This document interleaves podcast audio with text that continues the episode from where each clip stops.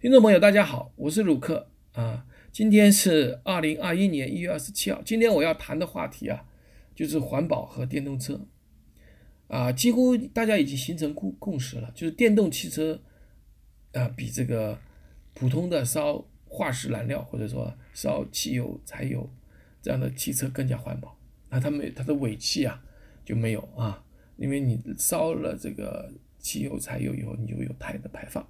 有尾气对于我们每个人的身体不好，而且有人会认为这个碳排放呢会影响到气候，啊，会影响到整个这个气候，造成这个全球变暖，啊，这个气候异常。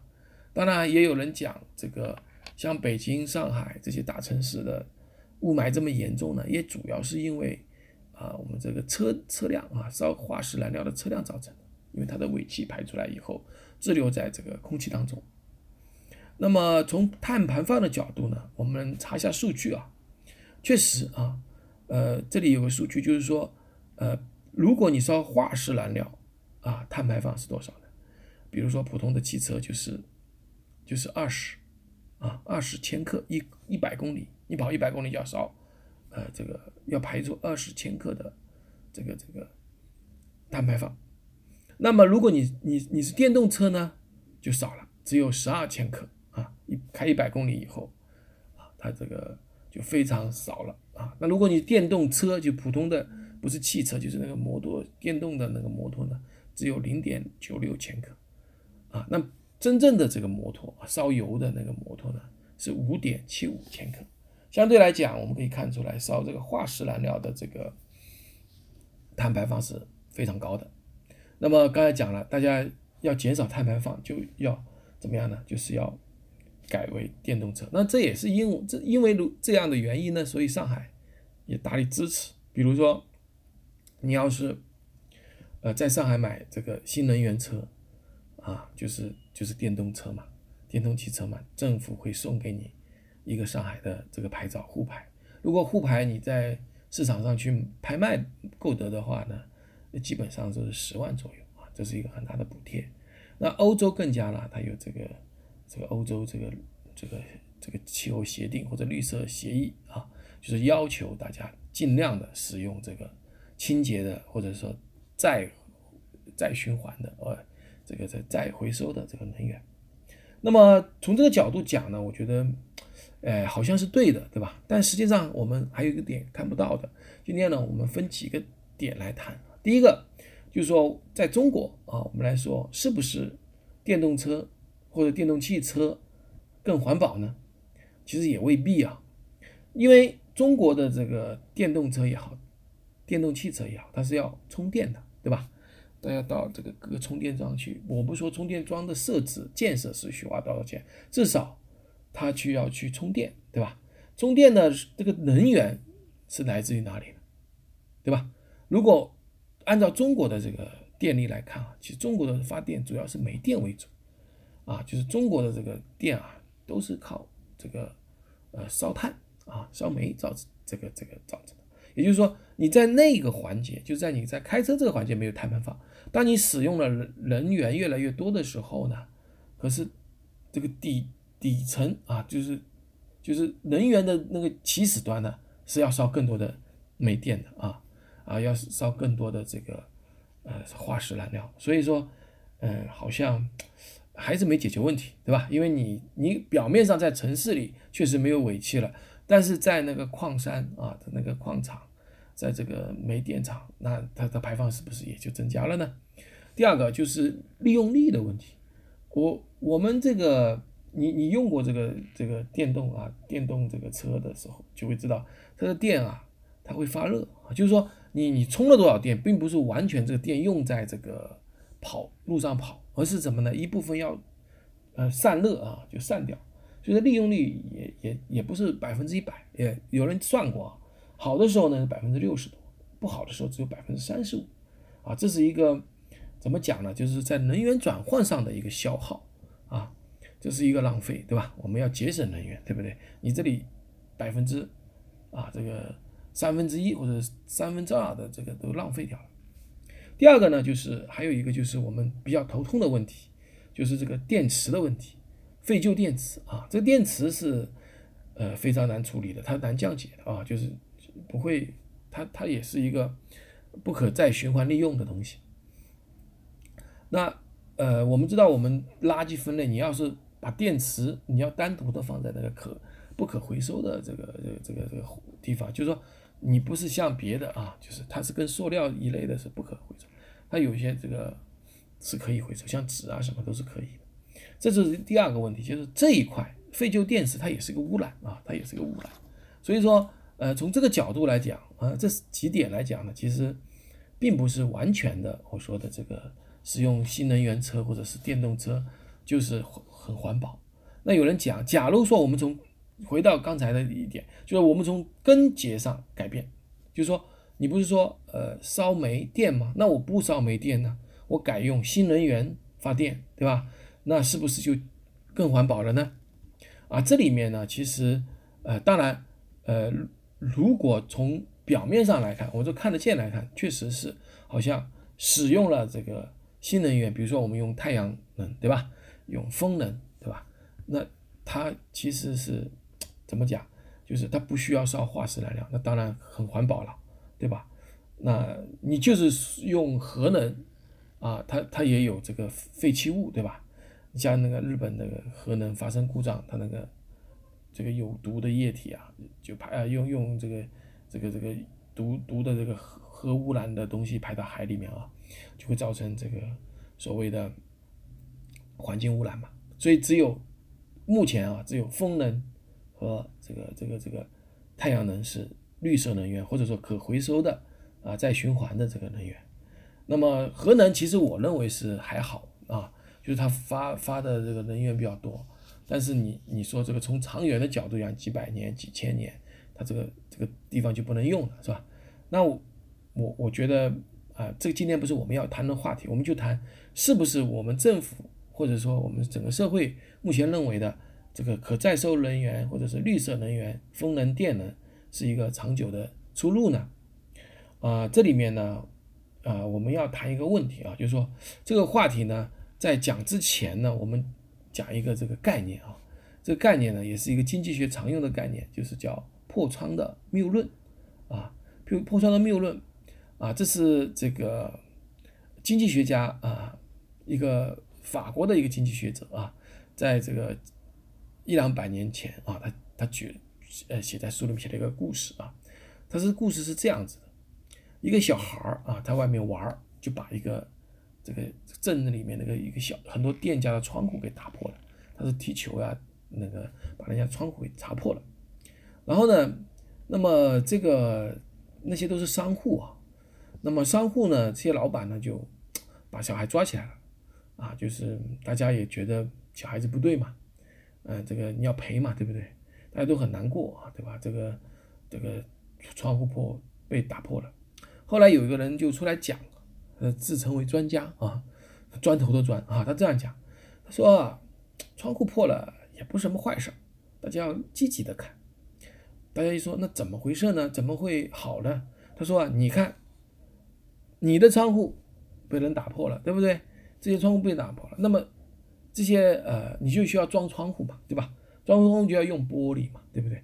不过装窗户的人、造玻璃的人就有了业务，对吧？他他们就有生意了嘛，要不然他们就卖不掉，对不对？哎，他们就赚了钱，他们赚了钱，他就会去买东西。你不是商户吗？你小食户、小杂货店吗？那你他就会到你这里买东西啊，你的生意也好了。对不对？啊，那么不管是买杂物、买衣服，这整个经济就好了，对吧？买衣服呢，那裁缝店生意好了，对吧？如果你破窗户破的越多，大家都可以这个这个都可以忙起来，对吧？因为玻璃生产商就忙起来了，装窗户的忙起来了，然后很多人都有工作了，这不是呃好事嘛？啊，他说你没看到这个好潜在的好处，嗯。好像哎讲的有一些道理，也不是完全的谬误，对不对？但实际上是不是这样呢？其实也不是啊。就说我们从那个商户的角度讲，就是杂货店的老板的角度讲，他如果没有被人家把这个窗户打碎，他就会省下一笔钱，对吧？这个钱就是装窗户的钱。那这个钱他可以干嘛呢？啊，他可以雇人啊，是吧？他可以买东西，一样可以买东西啊，是吧？但是这个窗户坏掉，它是没有没有增加任何东西，是吧？但是他这个钱可是用来可以增加很多东西，所以相对来讲，呃，那个专家啊说的话是不对的啊。那有人讲，那你这个跟我刚才这这个绿色能源有什么关系？是这样子啊，就是其实呢，不管哪个国家，包括美国、包括欧洲、包括中国，都认为我们要增加这个新的行业，比如说绿色能源的行业。这绿色能源，像欧洲就比较这个做的比较狠啊，就是说什么呢？他就对那个原来烧化石燃料的这个这个发电厂啊能源工厂就要收税啊，收税的意思相当于是在就破坏他们的生意嘛，就像打开他的窗户一样，打破他的窗户一样。他他原来可能生产的利润是。呃，是一百块，因为你增加了税，那我利润就减少了，对吧？那这个钱他们收去了以后，欧洲啊，每年要收这样的这个，这个绿色能源税啊，啊，就就去补贴什么呢？去去补贴这个绿色的能源啊，就是你过去那种呃那种陈旧的这个产业的这个能源的这个就要去补贴一个新能源，那么这样的话呢，相当于说这个。是主动的一个行为，就政府主动的去去让传统的这个造发电厂的这个这个呃，去去破坏或者说去打击这个传统的那个烧化石燃料的这个电电电厂、能源能源工厂，去补贴去给那个新能源。那么其实就是像刚才我说的这个打破打破窗户是一样的。为什么呢？因为你觉得，哎，我。我这也是好事啊！我拿这个钱去，去去去去支持了新能源的建设。新能源我们看到啊，就是刚才我说的太阳能啊，就是这个风能，对吧？但是这里面肯定有一个大家可能不要误，可能会误解的，就是说你要去建这个新能源，所以你要建这个基础设施，是吧？就比如说你你要做那个风能发电机，你要做一个涡轮的那个那个那个那个那个转的那个东西啊。那个那个设备啊，还有太阳能的一片一片的那个设备，那都是要去买的，是吧？是吧？那你这个就等于说是要钱的，对吧？是要钱的。那这个设备呢，来一些人工作，他就装完了，因为它是自动的嘛，维护的人也很少。就是你装完以后，就是原来的拆掉再建，这中间的工作确实是有，是增加了工作，我们叫绿色的工作，但这些工作都是暂时的。不像那个电厂，它不断的烧，不断的它是持续的嘛，就挖出来的煤，买了煤再烧烧发电，这个工作是持续。但是拆除旧的电厂，拆除旧的设施，建立新的这个能源新能源的这基础设施，都是暂时性的工作。嗯，它是自动的进行的嘛。我们知道这个太阳能就是放那晒，对吧？风能就那个涡轮在那转，对吧？它基本上盖好了以后，其这个工作量就就没有了。那么这样的话呢，就是对就业的角度来讲呢，其实是并不是很好。就暂时的工作增加了很多，但是呢，这个搞好以后就就就就没有了，对吧？但是成本也很大。成本是什么呢？第一个就是你要拆，对吧？要建，同时呢，你还要去维护这些设备啊，这些成本是很高的。那么这些呢，那政府就靠这种方法来推动。当然，他从哪里拿的钱，我先不去管啊。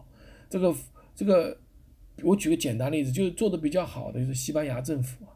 西班牙政府为了去去保证这种新能源的工作呢，啊，这个政府呢就要补贴，对不对？补贴，嗯，他就不光是补贴这个采购这个这个店呢，给给给收给钱，对吧？